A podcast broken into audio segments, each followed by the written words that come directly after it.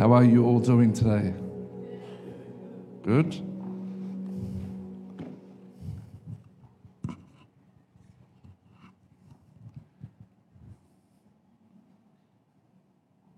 Sorry, I just get myself sorted out. Is that okay? Just chat away to the person next to you.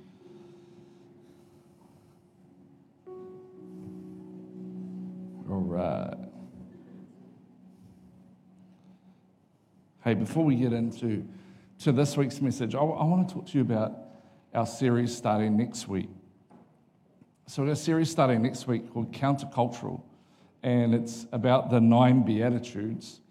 Cool thing is, is you're all going to get a journal that you can use for the, for the nine weeks, and it has spaces for notes, but it also has daily soap stuff that you can do.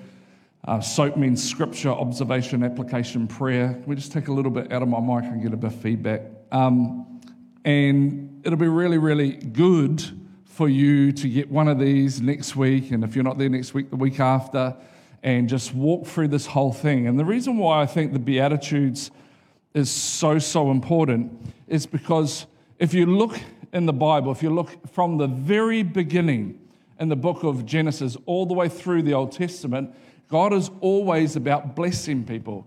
Adam and Eve, Abraham, David, all the way through, there's these covenant blessings that he makes with different individuals all the way through the Old Testament. When we get into the New Testament, if you understand anything about theology or whatever, Jesus came and Jesus starts what they call the new covenant. So that's available to all of us, so we can all have relationship with Jesus. And the very first sermon that Jesus delivers under the new covenant is called the Sermon on the Mount, and he starts with, Blessed are the poor in spirit, for they'll see the kingdom of heaven. Blessed are those that are meek. Blessed are those that hunger and thirst for righteousness. Blessed are, and so he starts off straight away talking about blessing. There's nine beatitudes. There's nine fruits of the Spirit, and there's nine gifts of the Spirit in Scripture. And the number nine means complete divine completeness. And I think that there's something significant in all of that. That when we walk through our lives, so often we think fruitfulness of our lives is maybe our career or maybe this or maybe that. But fruitfulness in the kingdom is about the fruits of the Spirit, the gifts of the Spirit, and the beatitudes of the kingdom.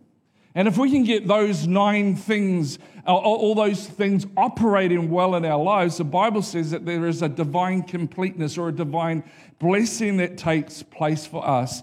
And the reason why the Beatitudes is such a challenging thing is because it's completely countercultural to the world we live in.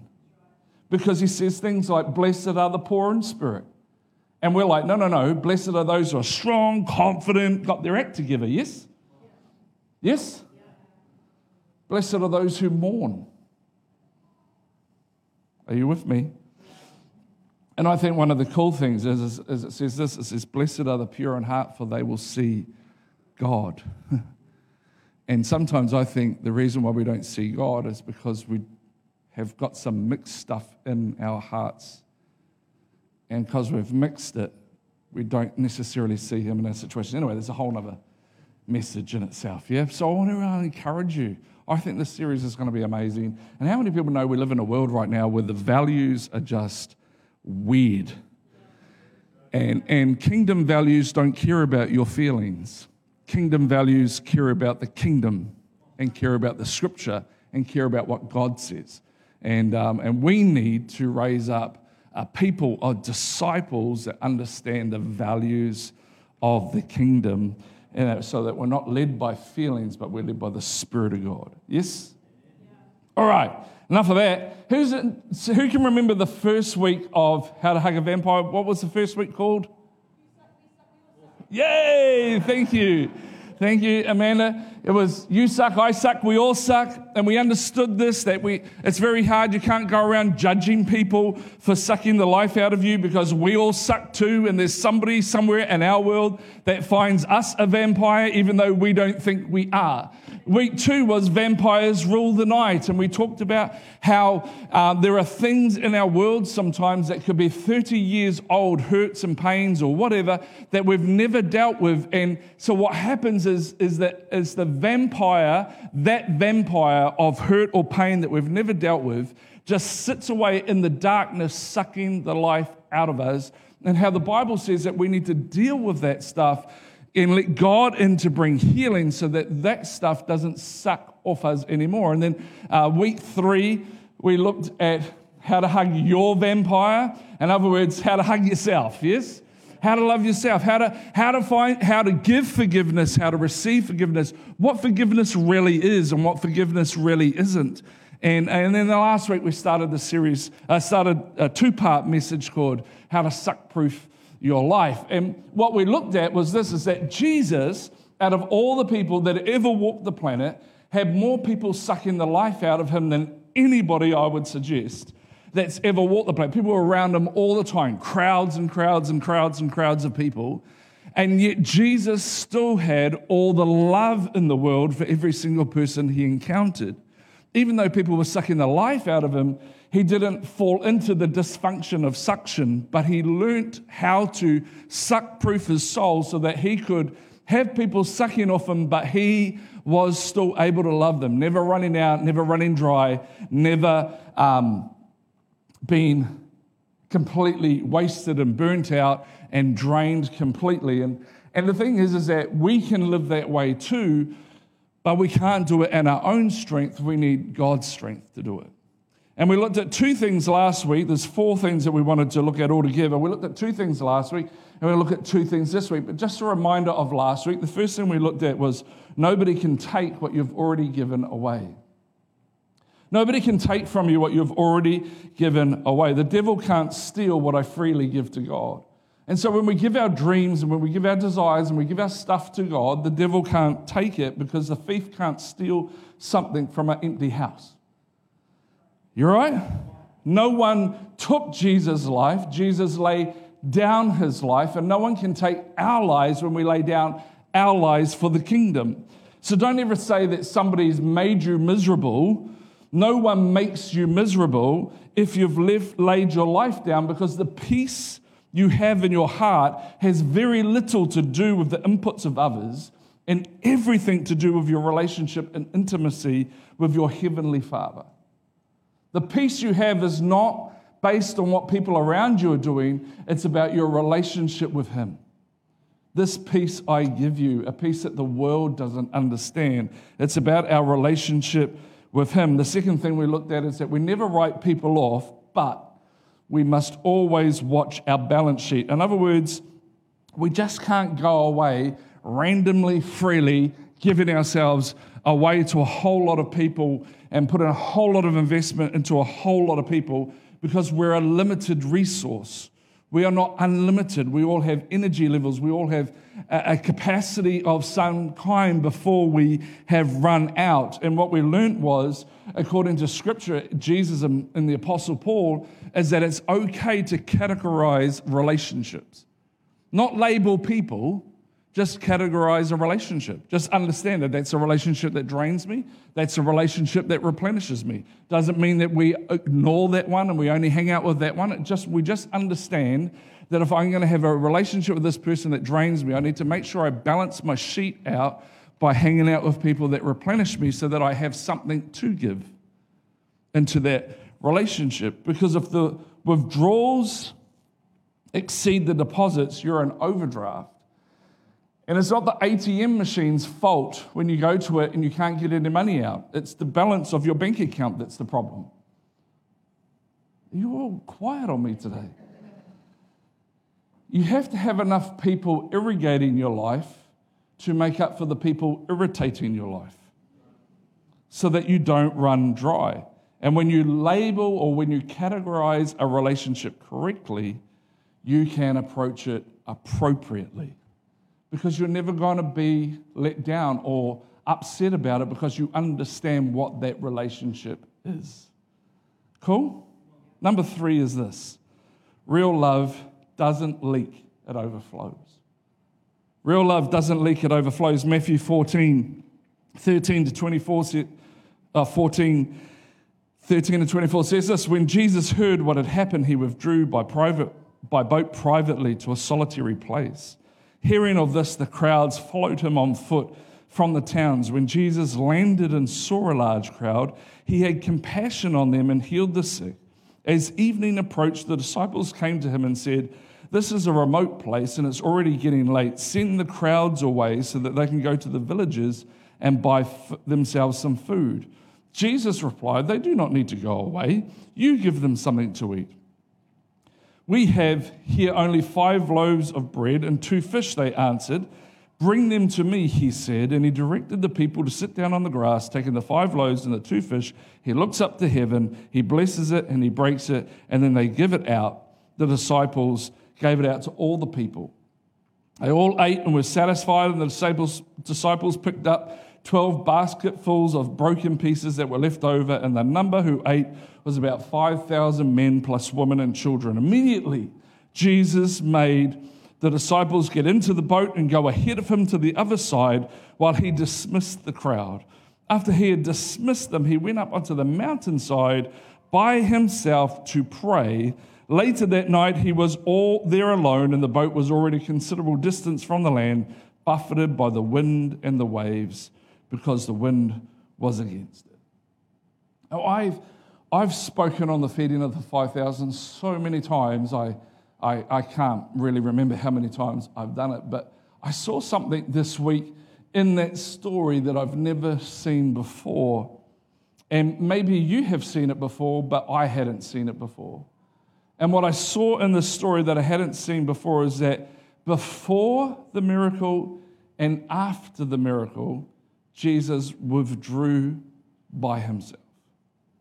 Jesus went into a solitary place so that he could pray or he could engage with his heavenly Father's presence so that by the time he got to the next hungry crowd, he had something to give. Jesus made sure that he was full before they turned up and full after they turned up. He knew to get what he needed so that he could give the people what they needed. And the only place that he could find what he needed to give them what they needed, and the only place that you and I can find what we need to give people around us what they need is in our Father's presence. Even though Jesus had such demands on him from people, he stayed so full of his Father's love that he didn't leak. He never ran out but rather was consistently able to overflow to meet every single person's needs. You want to grab that table, Andre? I've got a little illustration for you this morning. Is that okay?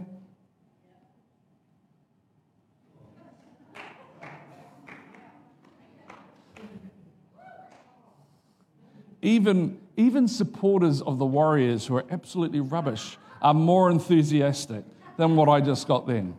All right, Andre's going to hold the microphone for me. Doing such a great job, man. And so here's, here's the thing about uh, making sure that we don't leak. Yeah? Get myself, let myself get sorted. You see, if we are the red cup, if we are the red cup, and the clear cups are the cups that we're trying to minister to people, when we have, when we have holes in our lives, we will eventually fill those cups up. But the problem is, is that we'll always be empty. You see, the problem is when we don't address our brokenness, we may help other people, but we're always left dry and empty. And what Jesus taught us was not that we should be leaking love, but that we should be overflowing in love. And so what happens is we are able to fill up the people around us out of the overflow of what God is doing in our lives, and we are still full and not empty because we have learnt that love doesn't leak, but love overflows. God never intended, thank you, Andre, for you and I to leak love, but to overflow love.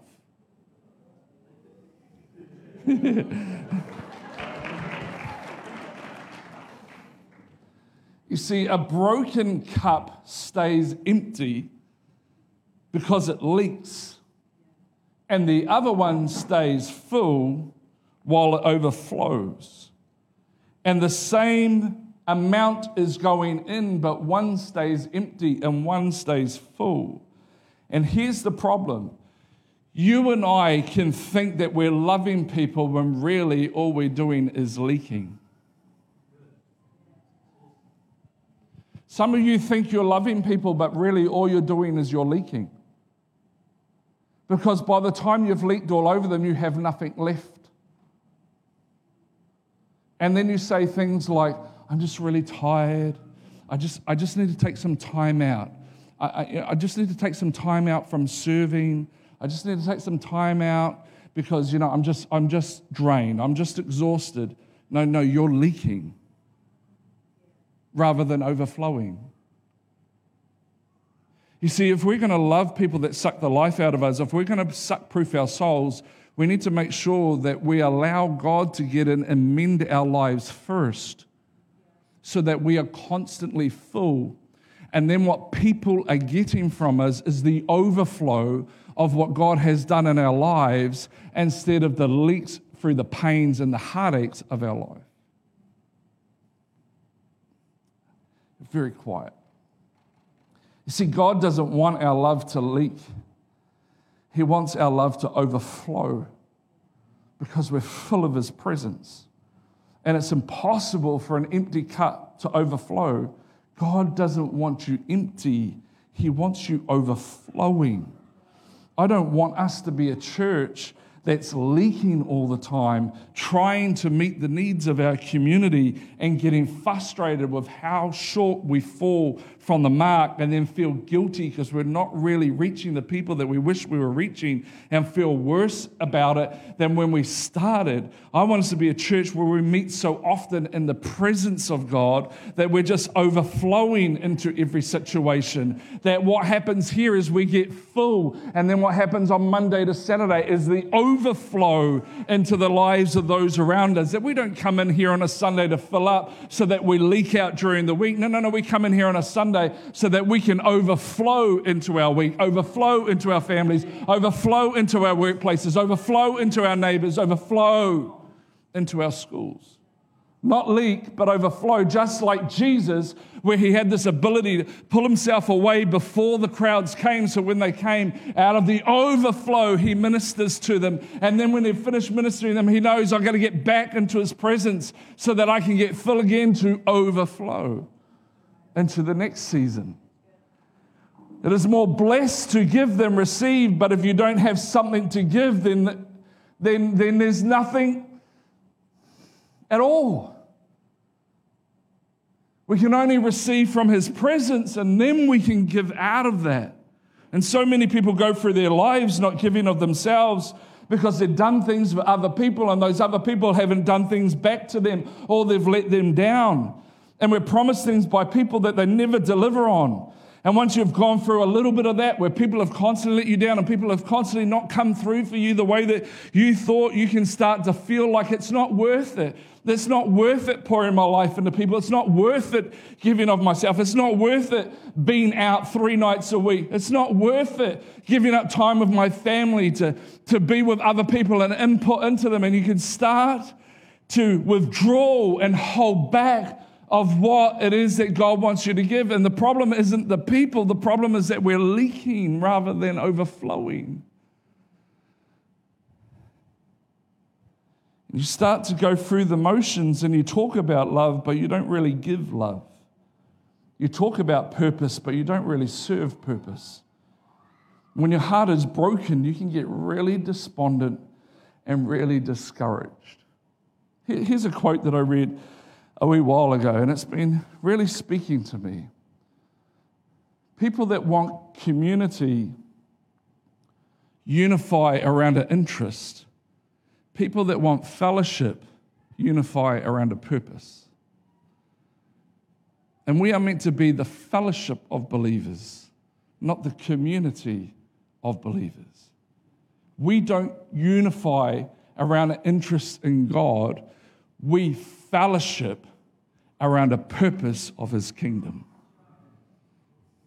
You are right? Last thing I'll talk about. It's going to be short today. Don't look for people to pay you back. Win your reward from the Lord. I know that sounds cheesy, but it works. Don't look to people or expect people to pay you back for all the good that you've done. If they do, great, it's awesome. But if they don't, that's good too. Just claim your reward from the Lord. How, how does Jesus set this example in John 13, 1 to 5? It says it was just before the Passover festival. Jesus knew the hour had come for him to leave the world and go to the Father. Having loved his own who were in this world, he loved them to the end.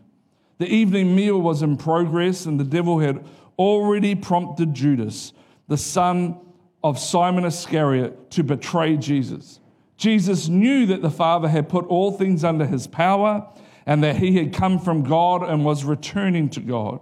So he got up from the meal, took off his outer clothing, and wrapped the towel around his waist. And after that, he poured water into a basin and began to wash his disciples' feet, drying them with the towel as he wrapped that was wrapped around him. I think that this story is so powerful because I think it's powerful to know that Jesus washed the feet of the one who was going to betray him. Jesus didn't wash all the disciples' feet but Judas. Knowing that Judas was going to betray him, Jesus still got down, humbled himself, and washed Judas's feet. If that's not hugging a vampire, I don't know what is. Jesus washed the feet of the one who was on course to betray him. And the Bible doesn't just tell us what Jesus did, that he washed his feet, but it tells us why he did it. It says that because he knew where he had come from and where he was going to, he had no problem in that moment sacrificing himself for people that didn't appreciate it.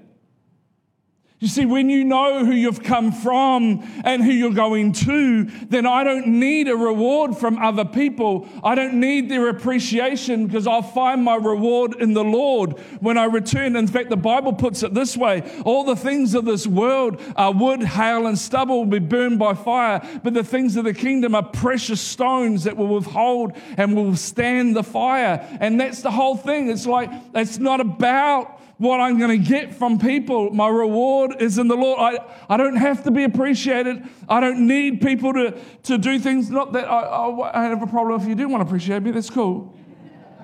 I just don't need it. And if we're constantly looking for people to pay us back for what we've put into them, we will always be bitterly disappointed because people always let us down.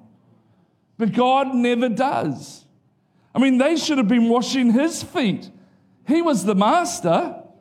But this didn't matter to Jesus because he wasn't looking to them for his reward, but he knew where he had come from and he knew where he was going and he knew that his time was now and he knew his reward was ahead of him. He was returning to his father and he knew that when he returned to his father, he knew that every knee would bow and every tongue would confess that Jesus Christ is Lord. He didn't have to prove it because he knew it. I don't need you to prove that I am the Savior of the world. I know I'm the Savior of the world, and I don't need you to thank me because my reward is in heaven. You know, we've been doing a, a 14 section subdivision here on the church property to raise enough capital for us to do the next stage of the, of the vision here. And, and um, whether I've liked it or not, it's been a great learning experience as I've almost kind of project managed the whole thing. And, and it's been interesting. And, and by the way, by the end of this week, all the actual works will be 100% complete. And so from the end of this week onwards, it all comes down to how long the city council takes to give us titles for the section. So if you could pray that that would happen really, really quickly, because if you've ever dealt with Auckland City Council, you know that when it comes to speediness, it's not their priority. So um, if we could pray that that would happen, that would be awesome. But in the process of all of this, we've had civil contractors moving dirt and all that stuff. We've had Chorus putting in the internet. We've had counties energy putting in the power. We've had, you know, uh, Watercare Services putting in all the water stuff. And we've had all this stuff going on. And, and, and what happens is, is each month the bills come to me. The civil contractor, the earth mover, doesn't go to Chorus and said, hey, here's a bill, can you pay it? Chorus doesn't go to Counties Energy and go, hey, here's the bill, can you pay it? Can you pay the bill? They're all working together on the project, but the earth mover doesn't pay the energy company, and the energy company doesn't pay the telecommunications country company. They don't ask each other for checks, they come to me for payment. And what we tend to do in the Christian world is we're looking for others to pay us. Well, I've ser- I, I know I'm serving Jesus. I know, I know I'm giving up my time. I, I know I'm serving him as a, as a Connect group leader. I know I'm serving him as a host team member. I know I'm serving him in the kids. I, I know I'm serving him in mainly music. I know I'm serving him in all these areas. I know that it's him I serve, but if those around me could pay me, that would be awesome. So we go looking for payment for the wrong places instead of understanding that our payment, see, see the earth mover is never going to get paid by chorus. He's got to come to me for payment, and we have to go to him for our reward, not to those around us, because we're not serving them, we're serving the Lord. And he's the project manager, and he's the one that the bills go to, and he's the one that pays you. As long as you're looking for a paycheck from people, you will always be disappointed because your reward comes from the Lord. It's the Lord you are serving. Your inheritance comes from Him. In any relationship, I believe it doesn't really matter what is happening with God on my side. I am coming out on top because He's the rewarder of those who diligently seek Him. He's the one that if you don't quit, you will receive your reward. We're building a church that is all about Jesus, and people will come and people will go, people will stay, and people will leave. But it doesn't matter who stays and it doesn't matter who leaves because our reward is not in bums on seats, but our reward is in the Lord. He's the one who pays. I bless that person that didn't bless me back because you have been blessed in so many ways. God has blessed me. He has saved me. He has delivered me. He has cleansed me. He has poured out His mercy and His grace and His goodness upon me. He has blessed me in so many ways that my reward comes from the Lord. He is my rewarder. Him and Him alone is our rewarder. Nobody else rewards you, but God is a rewarder of those who diligently seek Him. He fills me to overflowing. He's more than enough. He's all I need today. He's all I need tomorrow. He's all I need next week. He's all I need next month. He's all I need in 2023 and 2024. He is enough. He's more than enough to meet your needs. He's more than enough to heal your body. He's more than enough to restore your soul. He's more than enough He's more than enough. He's more than enough. You don't need reward from those around you. He's enough. He will reward you. He's the rewarder.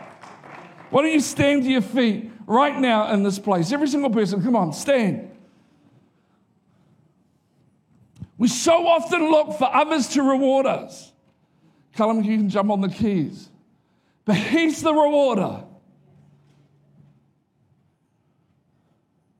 And I want to challenge you a little bit this morning, church. Right, man, you've already challenged me. Well, I'm going to challenge you a little bit more. I think if we've been in this series, we understand that we can't become vampires that suck the life out of people. We can't ignore those that suck life out of us. We've got to minister to them and bless them. But there's one thing you can be a sucker of. You can suck away on this as much as you like. Don't go with your dirty mind somewhere. I want us to become a place that sucks vision out of this place. I want us to become a church that are vision suckers. We're just sucking the vision out of it. Where can I serve? How can I help? Uh, if you want, if you want to do something for God, then you can do this. You can sign up to help out. You can sign up to become part of a host team, become part of our kids team, become part of the production team, music team. There's stuff that you can sign up to do because it's, it's not, it, the kingdom is not for those who spectate, but for those who participate. Well, I, have been heard and, and I haven't been thanked before by other people when I've done stuff because you're looking for your reward from people instead of looking for your reward from the Lord. If I was looking for my reward from people, I would have quit this year. I would have quit last year. In fact, I would have quit all of the 14 years that we've been here. But my reward is not from you, and I've got to remind myself all the time. It's not about whether you appreciate me or not, although I'm sure you do. But I don't do this for your thanks. I do this for the Lord. I do it for the audience of one. It's Him we serve. Yes, we're helping people. Yes, we're serving people. But that's not who we serve. We serve the Lord. What you do for the least of these, you did for me.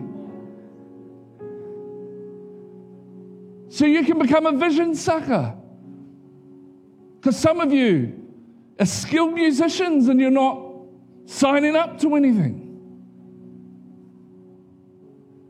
Some of you have the best smile on the face of the planet, but you haven't joined a host team yet. Some of you can make amazing coffee.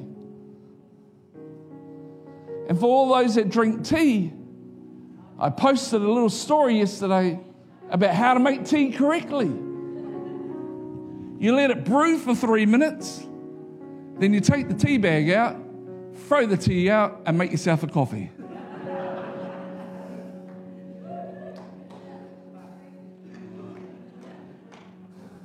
So you're like, man, how, how, can I serve?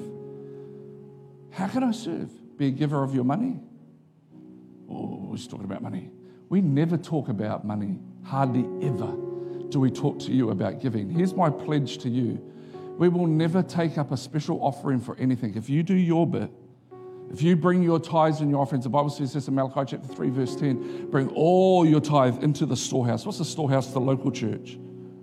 And if you look after my house, I'll look after your house, and I'll open up the windows of blessing and pour out such a blessing upon you that you won't have enough room to contain it. Here's my promise to you we'll never take up a special offering for anything. If you do your bit, we will manage it properly. If you do your bit, then we will be good stewards of what God gives us. You can give of your money, you can give of your time, you can give of your abilities, you can give of your smile. Let's not be people suckers, let's be vision suckers in this place. You can help in mainly music on a Friday. We can be people where we come and we give continuously, not out of our emptiness, but out of the overflow of what God is doing, pressed down, shaken together, running out all over, because that's, you see, here's the thing to those that don't have, it'll be taken from them, and to those that do have even more. It's, it's a whole principle that if you don't use what God has given you, He will give it to someone else. But as we continue to use what He has given us, He will continue to pour in His blessing. And there are, t- there are three judgments when you get to heaven. One is whether you know Him as your Lord and Savior. Two is what did you do with what I gave you? The gifts and the calling of God without repentance. He doesn't take them away from you. And three, he says this it'll be better on the day of judgment for Sodom and Gomorrah than for your generation. So we have a responsibility in this time, in this moment. What are we doing to fulfill his promises? And I want to challenge you if you are not signed up to help in any way, I challenge you this morning sign up at the information desk. We can teach you how to smile. We'll, we'll make teaching you how to make coffee a priority. We can teach you. But the thing is, is this we want to do it because we love Him. It's about Him, it's about Jesus. I serve Him. I serve Him. It's not my life. He paid a price for it. I no longer live, but Christ lives in me. It's not about me. It's about his kingdom. And so, as we go into the Beatitude series for the next nine weeks, I encourage you be in church every week. Why? Because you'll get to know him properly. Because the Beatitudes are really the attitude of the kingdom. The attitude, the Bible says this let this mind be in you as also was in Christ, that he humbled himself. The Beatitudes will teach you how to think like God thinks. But I say all that to say this. Maybe some people here, and this is what I really felt while I was praying in my office today. I know what it's like to be let down by people, to not be appreciated, to feel like people don't care, to not get thanked. And I'm not talking about pastoring, I'm just talking about life in general. I know what it feels like, but I also know what it feels like in church. And the church that I was in, I was, I was the assistant youth pastor. Me and Trinity were doing that role 350 kids in the youth ministry. When she got really, really sick and ended up in hospital, you know how many phone calls and visits we got in hospital from the pastoral team? Zero. No one visited us. No one called us. Why? Because one thought the other was doing it, and the other one thought the other one was doing it. And I was about ready to walk out of the church and go, stuff this. Even, even when we had to resign from that role because Trinity was so sick, you know what the reward was? As we walked out the door. No follow up. No, hey, how you doing? How you coping? When you're doing something like that and then you stop, it leaves a big hole in your life. That's when you're in danger that you fill it with things that actually aren't important. And I can remember being in church one Sunday morning and I made a decision in the middle of worship this will be my last Sunday in this church. Ungrateful bunch of snots. My senior pastor walks past me to the front. I could see him out of the corner of my eye, and I was like, hmm.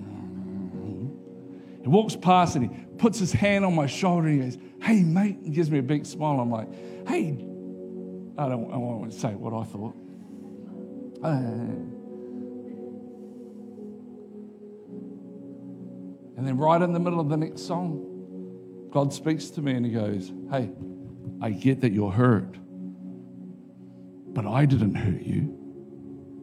People hurt you because you put your expectation in them instead of in me. And here's the thing, Craig the Bible says this that Jesus said to Peter, Hey, the devil has desired to sift you as wheat. But it's okay, Peter, I've prayed that it doesn't happen. No, that's not what it says. He says, But I've prayed for you that once you've gone through all this crap, that you would stand and strengthen your brothers. Stand and strengthen your brothers. and before he went through that, Jesus said to him, Simon, Simon, the devil has desired to sift you as wheat. His name wasn't Simon. His name was Peter. Upon this rock, I'll build the church. Why did he call him Simon? Because the enemy only has access to your past, never your future. And I came out of that meeting and I said to the pastor, Can I talk to you in the office? He goes, Yeah, yeah, yeah. I go in the office and I go, I want you to know.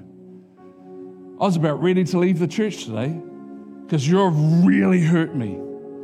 And I feel completely and totally unappreciated, and that you didn't give a rip about us because no one visited us while Trinity was sick in hospital. No one rang us. Nobody cared. We served in this church for seven years, flogging our guts out. And when I say flogging our guts out, I'm meaning flogging our guts out. But it's okay. I'm not leaving. Because even though you hurt me, God has never hurt me. And I'm not here because of you, I'm here because of God. I thought I might get a bad reaction to that. What the reaction I got was, you have to share that next Sunday in church. And so he stands up and says, I've got Craig's going to share something with you all. And, and, um, and I want you to know if anybody has any reason why they should leave the church, it's these guys, because we have been horrendous towards them. That's what he told 600 people. So I get up and I tell my story. I say, hey, you know what? God, God never hurt me. People hurt me. And I just sense that morning, just like this morning, there's a bunch of us here where we're like, man, we've kind of turned, not turned our back, but we've kind of turned our side to God because of what others have done to us. And it's time to turn back to Him and let the glory of God shine upon you because your reward is in the Lord, not in people. And I get that you've been hurt, and maybe you're going to get hurt again, but we don't do this for the accolades of people. We do it for the Lord. And I believe God wants to heal you of that pain this morning. So while every eye is closed,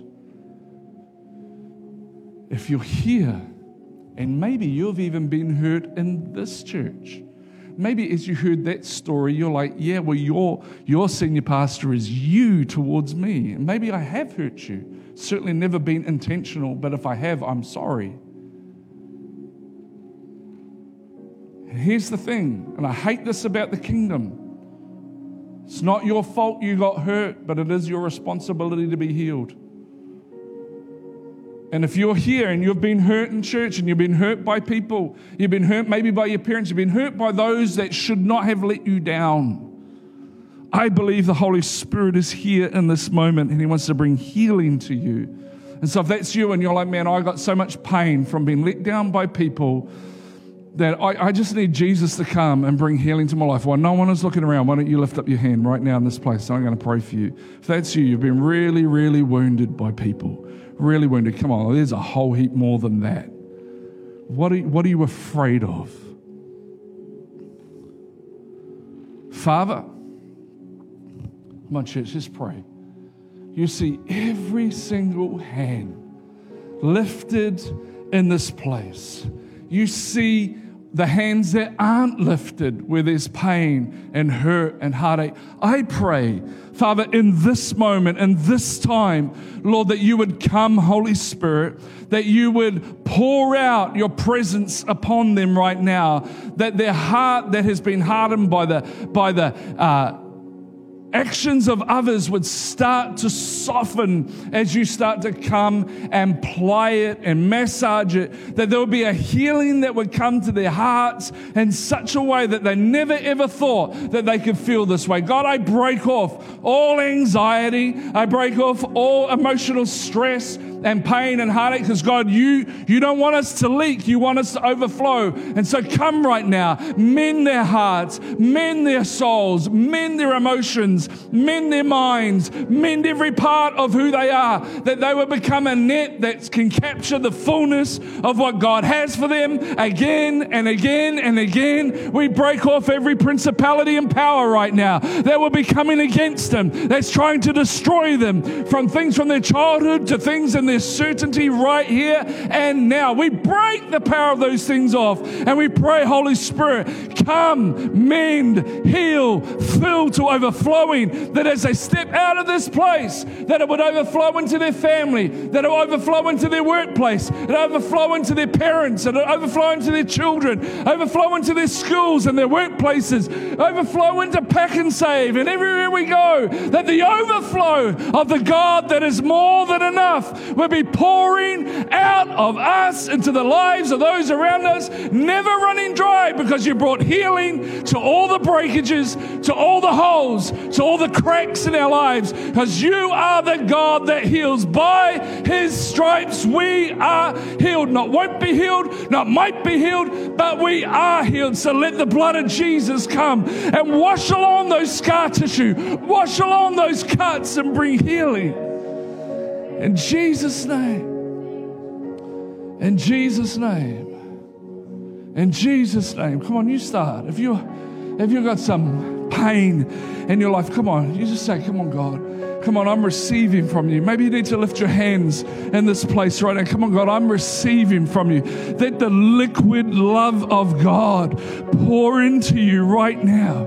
In Jesus' name, come on. Father, thank you. Holy Spirit, move. Walk through every seat, walk through every life. Bring healing, bring your power, bring the Holy Ghost into their worlds right now. Jesus' name. In Jesus' name. In Jesus' name. In Jesus' name.